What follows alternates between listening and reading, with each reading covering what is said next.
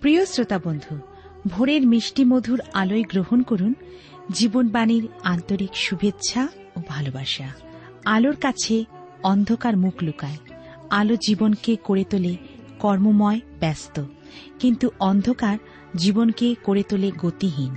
প্রত্যেকেই আলোর গতিশীল হতে চায়। ঈশ্বরের বাক্যের মধ্যে দিয়ে জানা যায় যে তিনি জগতের জ্যোতি।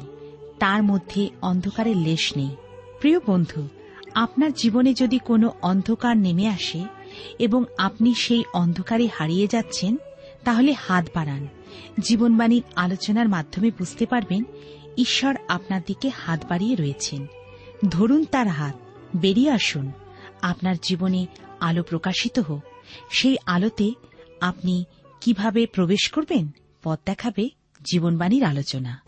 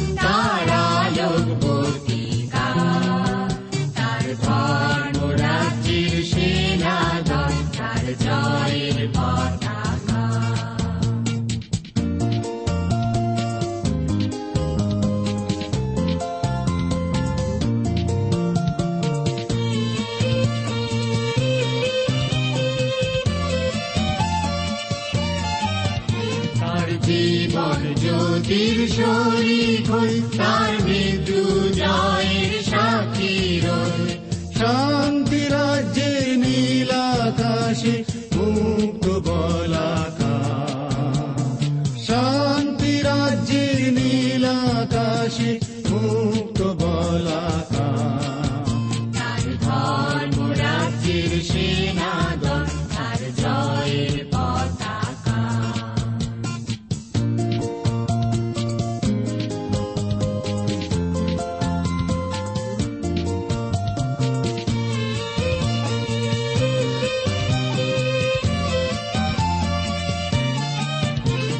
ছিলেন তিনি আছেন তিনি সর্বশক্তিমান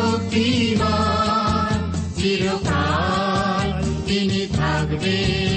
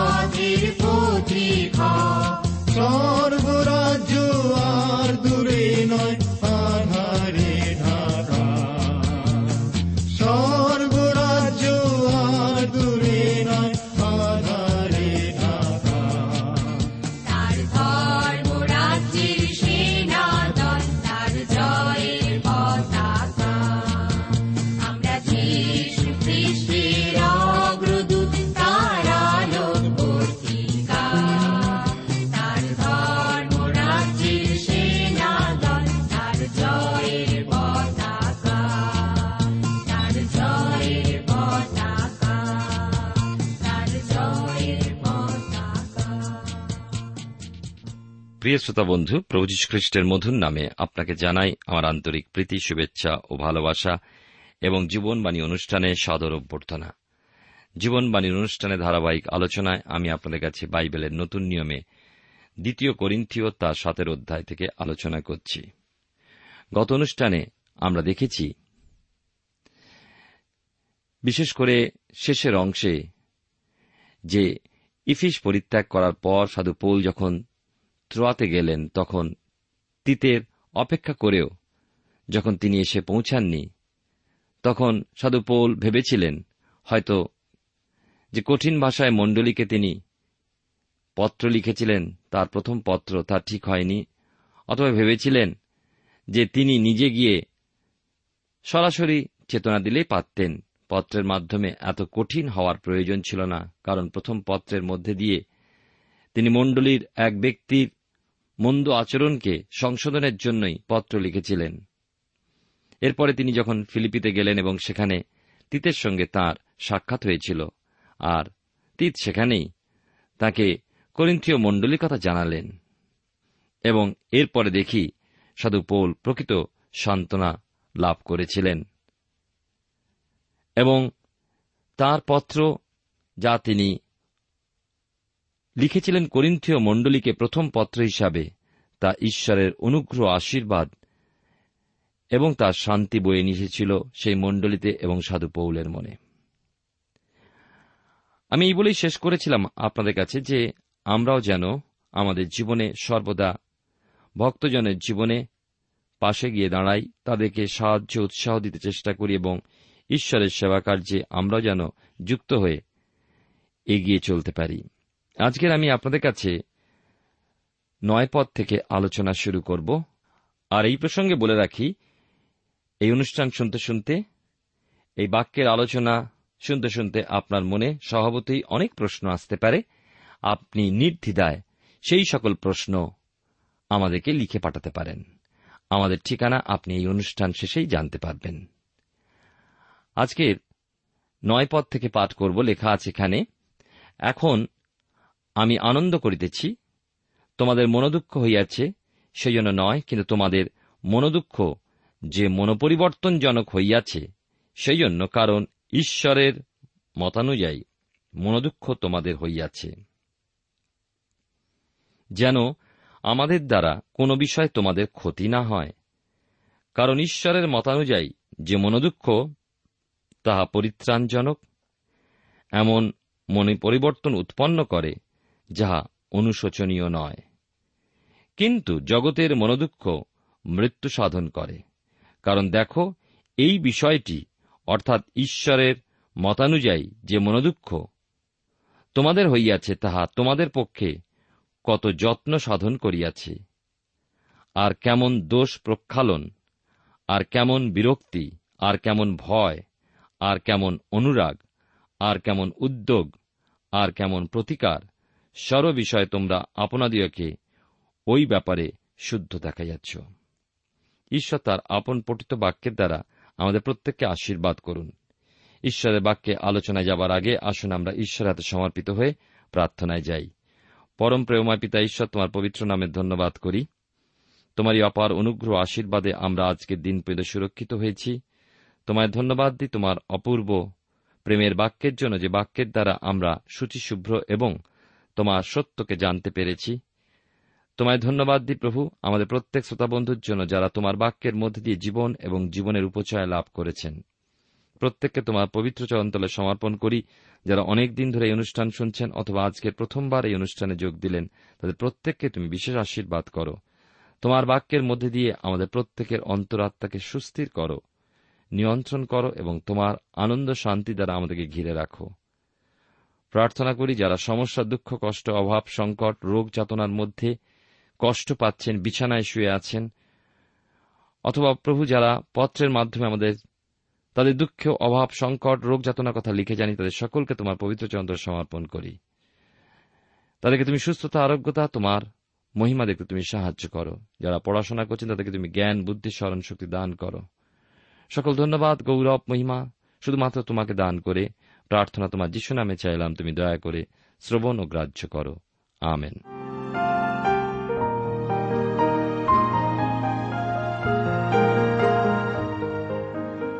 প্রিয় শ্রোতা বন্ধু, আপনি জীবনবাণীর অনুষ্ঠান শুনছেন, আর এই অনুষ্ঠানে আমি আপনাদের কাছে বাইবেলের নতুন নিয়মে দ্বিতীয় করিন্থীয় তার সাতের অধ্যায় নয় থেকে এগারো পদ পাঠ করে শুনিয়েছি।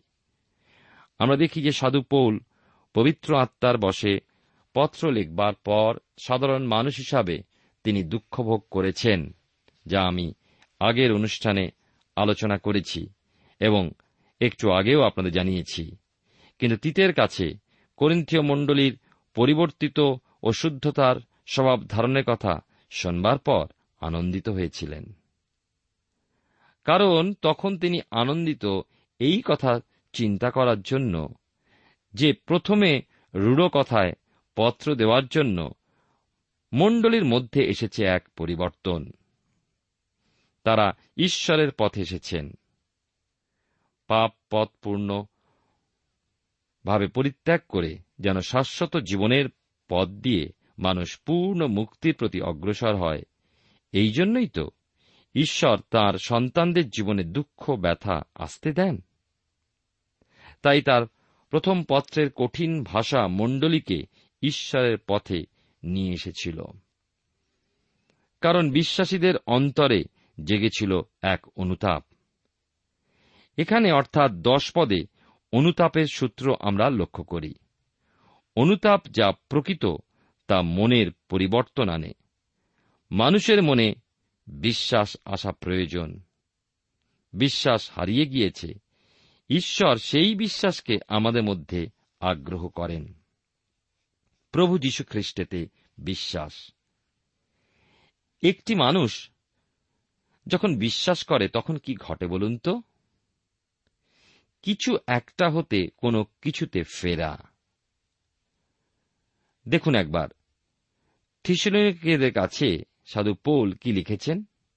আর তোমরা কিরূপে প্রতিমাগণ হইতে ঈশ্বরের দিকে ফিরিয়া আসিয়াছ?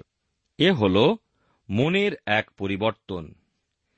কীভাবে তা সুসম্পন্ন হল? প্রথমে তারা খ্রিস্টেতে ফিরল। অথচ তারা তো মূর্তিপূজক ছিল। প্রকৃত কথা হল, পৌল যখন তাদের কাছে গিয়েছিলেন, তিনি কিন্তু মূর্তিপুজোর বিরুদ্ধে প্রচার করেননি। তিনি শুধুমাত্র খ্রিস্টকে তাদের সম্মুখে প্রচার করেছিলেন। আর তারা খ্রিস্টে ফিরেছিল। মূর্তিপূজক থেকে যখন তারা খ্রিস্টে ফিরেছিল, তারা খ্রিস্টেতে বিশ্বাসপূর্বক ফিরেছিল। তাহলে ঘটনাটা কি ঘটেছিল? তারা ফিরল খ্রিস্টেতে মূর্তি সকল হতে। মূর্তি পুজো হতে বিশ্বাস তাদের খ্রিস্টেতে নিবদ্ধ হল। ধর্ম পরিবর্তন নয়, হৃদয়ের পরিবর্তন, স্বভাবের পরিবর্তন, চিন্তাধারার পরিবর্তন। এই যে প্রতিমাগণ হতে ফেরা, এ হল অনুতাপ। অনুতাপের অশ্রু জল ছাড়া আমাদের জীবনে কখনোই পরিবর্তন আসতে পারে না। পরিবর্তন আমরা লাভ করতে পারি না। অনুতাপই হল তার একমাত্র উপায়। অনুতাপ হল দুঃখ করা, যে কাজ করেছি তা অন্যায় বলে মেনে নেওয়া। এবং সেই পথে আর ফিরব না। এই প্রতিজ্ঞা মনে মনে করা হলই অনুতাপ। অপরিত্রাণ প্রাপ্ত ব্যক্তির অনুতাপ। অনুতাপ কিসের জন্য?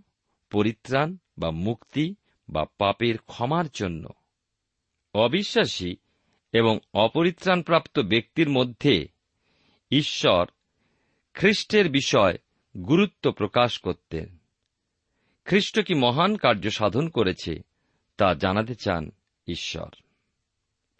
আর সেই মঙ্গল সমাচার জানার পর মানুষটি যখন খ্রিস্টেতে সাড়া দেয় সেক্ষেত্রে ঘটে এক পরিবর্তন। সেই ব্যক্তির মধ্য হতে অবিশ্বাস দূর হয়ে যায় ও সে খ্রিস্টের প্রতি ফেরে। কিন্তু যদি একজন খ্রিস্ট বিশ্বাসী যে ভ্রান্ত পথে চলে যায় বা পাপে অনুরক্ত হয়, তখন তার জন্য একটা পরিবর্তিত জীবনের কাজ বা ওই মন্দ হতে তার ফিরে আসার একটা কাজ সংঘটিত হওয়ার থাকে। কিন্তু কতজনের মধ্যে এই ফিরে আসার মতো অন্তরের অবস্থা দেখা যায়? এই ফিরে আসার পশ্চাতে চাই অনুতাপ। কিন্তু কত বিপদগামী খ্রিশ্চান চোখের জল ফেলেন, কাঁদেন, দুঃখ প্রকাশ করেন, কিন্তু তা প্রকৃত অনুতাপ নয়। এ হল জগতের দুঃখ। যা মৃত্যু বা বিনাশের দিকে নিয়ে যায়। প্রকৃত অনুতাপ ঐশ্বরিক দুঃখকে প্রকাশ করে। এর পরিণাম কিন্তু মঙ্গলজনক। কিন্তু যে অনুতাপ ঐশ্বরিক মনোভাবের দ্বারা জাগে না, তা অন্তরতে প্রকৃতই দুঃখিত করে না। তার পরিণাম হয় শোচনীয়।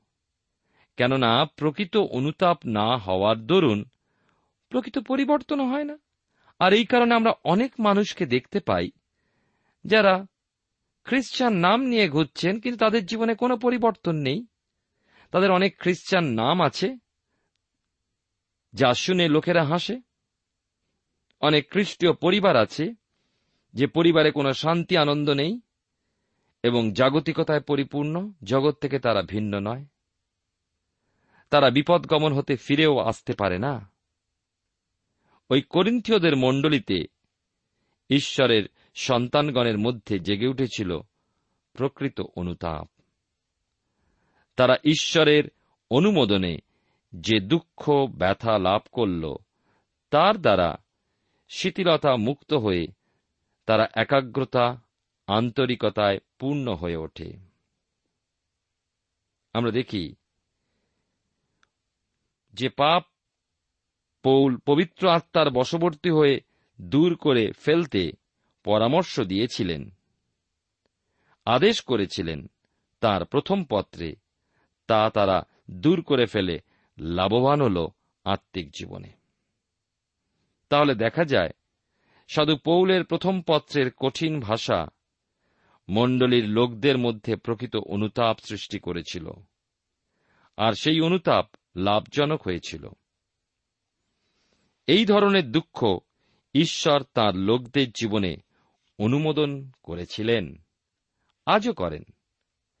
ফলে আত্মিক জীবনে বিপদ গমন হতে সতর্ক হয়ে অনুতপ্ত হৃদয়ে প্রভুর চরণে ফিরে আসা যায়। ধীরে ধীরে আত্মিক জীবন সুদৃঢ় হয়ে গেঁথে ওঠে। তাই সাধু পৌল ক্লেশেতেও পেলেন সান্ত্বনা ও আনন্দ। প্রিয় শ্রোতা বন্ধু, প্রিয় ভাই বোন, আপনি জীবনবাণীর অনুষ্ঠান শুনছেন, আর এই অনুষ্ঠানে আমি আপনাদের কাছে বাইবেলের নতুন নিয়মে দ্বিতীয় করিন্থীয় তার সাতের অধ্যায় থেকে আলোচনা করছি, আর এখন আপনাদের কাছে বারো এবং তেরো পদ পাঠ করব। লেখা আছে এখানে, অতএব আমি যদিও তোমাদের কাছে লিখিয়াছিলাম, তথাপি অপরাধীর জন্য কিংবা যাহার বিরুদ্ধে অপরাধ করা হইয়াছে, তাহার জন্য নয়, কিন্তু আমাদের পক্ষে তোমাদের যে যত্ন আছে, তাহা যেন ঈশ্বরের সাক্ষাতে তোমাদের প্রত্যক্ষ হয়, এই জন্য লিখিয়াছিলাম। সেই কারণ আমরা সান্ত্বনা পাইলাম, আর আমাদের সেই সান্ত্বনার উপরে তিতের আনন্দে আরও প্রচুর আনন্দ প্রাপ্ত হইলাম। কারণ তোমাদের সকলের দ্বারা তাহার আত্মা আপ্যায়িত হইয়াছে। সাধু পৌল লিখছেন বিশেষভাবে যে ব্যক্তির বিষয়ে ব্যবস্থা বা পদক্ষেপ গ্রহণের কিছু আদেশ দিয়েছিলেন, তার অথবা তার পিতার বিরুদ্ধে ওই পুত্রের কৃত অপরাধ সম্পর্কে তিনি বর্তমান পত্রতে কিছু লেখা উদ্দেশ্যমূলক বলে মনে করছেন না। বরং পত্রটি লেখার বিশেষ উদ্দেশ্য ছিল ওই মণ্ডলিস্থ সকলে পৌল ও সেবকগণকে কত প্রেম করেন। শুধু এই কথাই নয়, শুধু পৌল বলছেন, তিতকে, তারা পরম প্রেমেতে গ্রহণও করেছিলেন। তাই তিত তাদের মধ্যে শান্তিতে অতিবাহিত করেছিলেন। এই সংবাদেও সাধু পৌল ঈশ্বরের কার্যকারী অন্যান্য সকলেই আনন্দিত হয়েছিলেন। ঈশ্বরের সাধুগণের প্রতি বিশ্বাসী বর্গের প্রেম কত ঈশ্বর যেন তা প্রকাশ করেন এই জন্যই সাধু পৌল সেই পত্র লিখেছিলেন। পৌল তার হৃদয় যেন খুলে ধরেছেন। আসুন আমরা পাঠ করি চোদ্দ থেকে ষোলো পদ। লেখা আছে এখানে, কেন তাহার কাছে আমি কোনো বিষয় যদি তোমাদের জন্য শ্লাঘা করিয়া থাকি, তাহাতে লজ্জিত হই নাই। কিন্তু আমরা যেমন তোমাদের কাছে সকলই সত্যভাবে বলিয়াছি, তেমনি তিতের কাছে আমাদের কৃত সেই শ্লাঘাও সত্য হইল। আর তোমরা সকলে কেমন আজ্ঞাবহ ছিলে, কেমন সভয় ও সকম্পে তাহাকে গ্রহণ করিয়াছিলে তাহা স্মরণ করিতে করিতে তোমাদের প্রতি তাহার স্নেহ অধিক প্রবল হইয়াছে। আমি আনন্দ করিতেছি যে সর্ববিষয় তোমাদের সম্বন্ধে আমার আশ্বাস জন্মিয়াছে। সাধু পৌলের অন্তরের অন্তঃস্থলে যে উপলব্ধি, তাই তিনি প্রকাশ করেছেন। আনন্দেতে তিনি পূর্ণ। তা তো স্বাভাবিকই, কারণ তিনি যে কারণে পত্র লিখেছিলেন, চেতনার বাণী দিয়ে প্রথম পত্র লেখার পরে তিনি যদিও বা ভয় পেয়ে গিয়েছিলেন, তিতকে না দেখে তাই তিনি ভেবেছিলেন হয়তো লেখার ফলে ভালো ফলের বদলে বিফলই হয়েছে, তাই তিনি বড় ভয়ে ছিলেন। কিন্তু যখন তিতের সঙ্গে তার সাক্ষাৎ হল, তখন তিনি আনন্দিত হলেন যে করিন্থীয় মণ্ডলীর মধ্যে এক অপূর্ব সাড়া জেগেছে। তারা তাদের ভুলকে সংশোধন করে সেই ভাইকে সহভাগিতার মধ্যে আহ্বান করেছে। এটি একটি আশ্চর্য এবং আনন্দজনক, আশীর্বাদজনক, যা আমাদের জীবনে বিশেষ করে দেখা প্রয়োজন যে আমরাও যখন সমস্যার মধ্যে পড়ি, মণ্ডলীতে কোনো ভুল ভ্রান্তি হয়ে যায়, তখন সেই ভাইকে বা বোনকে কেমনভাবে আমরা চেতনা দিই বা তাকে সুযোগ দিই কি যেন সে ফিরে আসতে পারে, তার জন্য পথ কি খোলা রাখি? সে যখন অনুতাপ করে, তাকে কি আর একবার আমরা সুযোগ দিই? না, আমরা কঠোরতার সঙ্গে সমস্ত কিছুকে দমন করতে গিয়ে আমাদের অহংকারকে প্রকাশ করি, আমাদের ধৃষ্টতাকে প্রকাশ করে, সেই ভাই বা বোনকে চিরকালের জন্য হারাই, অথবা তাকে আবার আমাদের সহভাগিতার মধ্যে পেয়ে আনন্দে জয়গান করি। আমরা দেখি যে তিত করিন্থীয় মণ্ডলীতে যাওয়ার পূর্বে পৌল মণ্ডলী সম্পর্কে তিতের কাছে তাদের সম্পর্কে প্রশংসা করেছিলেন। তা হল, তিত তাদের কাছে গেলে তারা অবশ্যই তিতের সাদর অভ্যর্থনা করবে। এখন তিতের কাছে সাধু পৌল শুনেছেন, তার প্রতি মণ্ডলী সেই সব প্রেম ও সযত্ন অভ্যর্থনার কথা। এই জন্যই সাধু পৌল আনন্দিত। সাধু পৌল যা তিতকে বলেছিলেন, তার মর্যাদা করিন্থীয় মণ্ডলী তিতের প্রতি রক্ষা করেছে। প্রমাণিত হল সত্য বলে করিন্থীয়দের বিষয়। সাধু পৌল তিতকে যা বলেছিলেন, আবার পৌলের সামনে। তিতের যে সংবাদ জ্ঞাপন, তার মাধ্যমে পৌল জেনেছিলেন। করিন্থীয়দের সম্পর্কে তিতের মনেও কত প্রেম সঞ্চিত হয়েছিল। লক্ষ্য করুন, এখানে একটি বিষয় সাধু পৌল আমাদের বলতে চাইছেন। যেমন, সেই ভাই যে অন্যায় করেছিল তার সাথে মণ্ডলীর সম্পর্ক, তেমনি মণ্ডলীর সঙ্গে সাধু পৌলের সম্পর্ক, আবার তিতের সঙ্গে পৌলের সম্পর্ক, পৌলের সঙ্গে তিতের সম্পর্ক, তিতের সঙ্গে মণ্ডলীর সম্পর্ক, সমস্ত কিছুই প্রেমে যুক্ত। ঐশ্বরিক প্রেম আমাদেরকে যুক্ত করে, ঐশ্বরিক প্রেম আমাদেরকে ক্ষমা করতে সাহায্য করে, ঐশ্বরিক প্রেম আমাদেরকে সহ্য করতে সাহায্য করে। সাধু পৌল স্বীকার করেছেন এখন করিন্থীয় মণ্ডলীর অবস্থা সম্পর্কে জ্ঞাত হয়ে তিনি ওই মণ্ডলীর উপরে আস্থা পোষণ করতে পাচ্ছেন। ওই মণ্ডলী ও পৌল বা ঈশ্বরের পরিচর্যাকারীদের মধ্যবর্তী সম্পর্ক পুনরায় হয়ে উঠেছে কত না সুমধুর।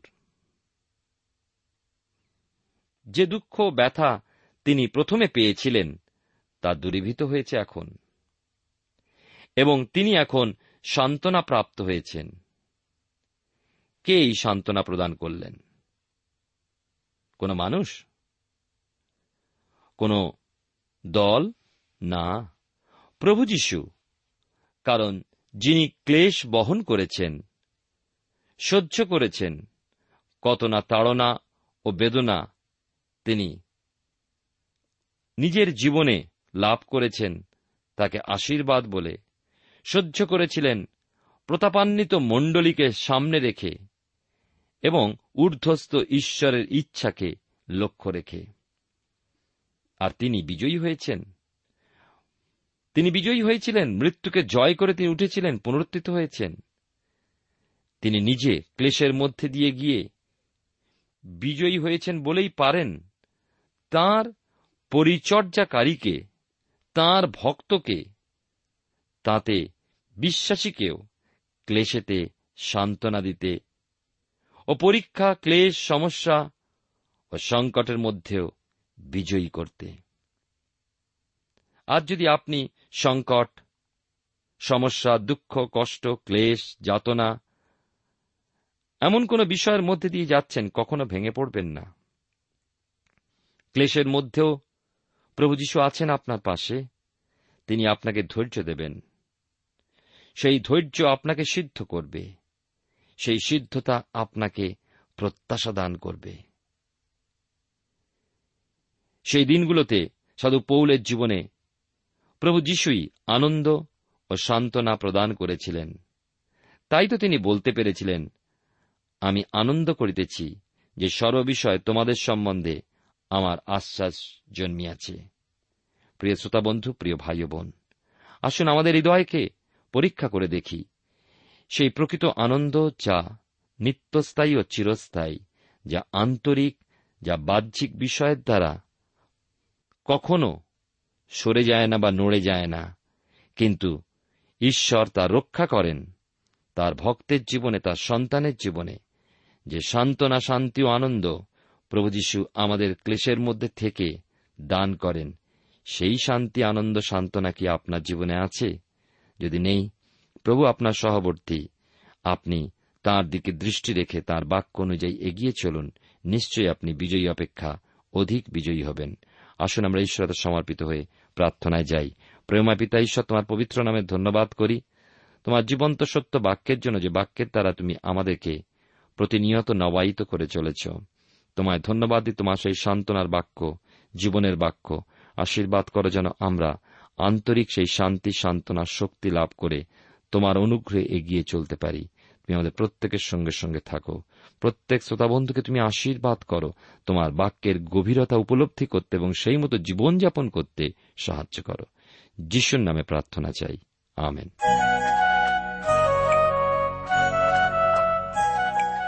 প্রিয় শ্রোতা বন্ধু এতক্ষণ শুনলেন বাইবেল থেকে জীবনবাণীর আজকের আলোচনা। আমাদের অনুষ্ঠান কেমন লাগল? যদি এই বিষয়ে আপনি আরও কিছু জানতে চান এবং আপনার যদি বাইবেল না থাকে, তাহলে বাইবেল ছাড়া এই অনুষ্ঠান আপনি কেমনভাবে বুঝতে পারছেন? আমাদের ঠিকানায় শীঘ্রই লিখে জানান। আমরা খুব খুশি হব যদি আপনি চিঠির সাহায্যে বা ফোনে এস এম এস এ অথবা ইমেলের সাহায্যে আমাদের সাথে যোগাযোগ করেন। আমাদের ঠিকানা হল Jibanbani, T W R India, post box number এক ছয় নয় দুই পাঁচ, কলকাতা, সাত লক্ষ চৌত্রিশ। আবার বলছি, Jibanbani, T W R India, post box number এক ছয় নয় দুই পাঁচ, কলকাতা, সাত শূন্য শূন্য শূন্য তিন চার।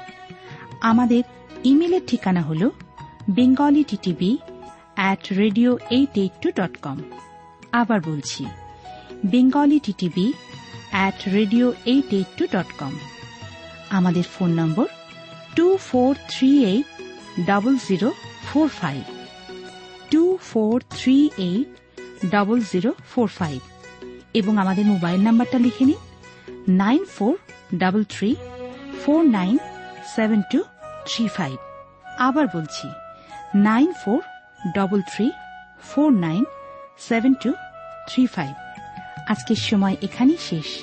বিদায় নিচ্ছি। নমস্কার।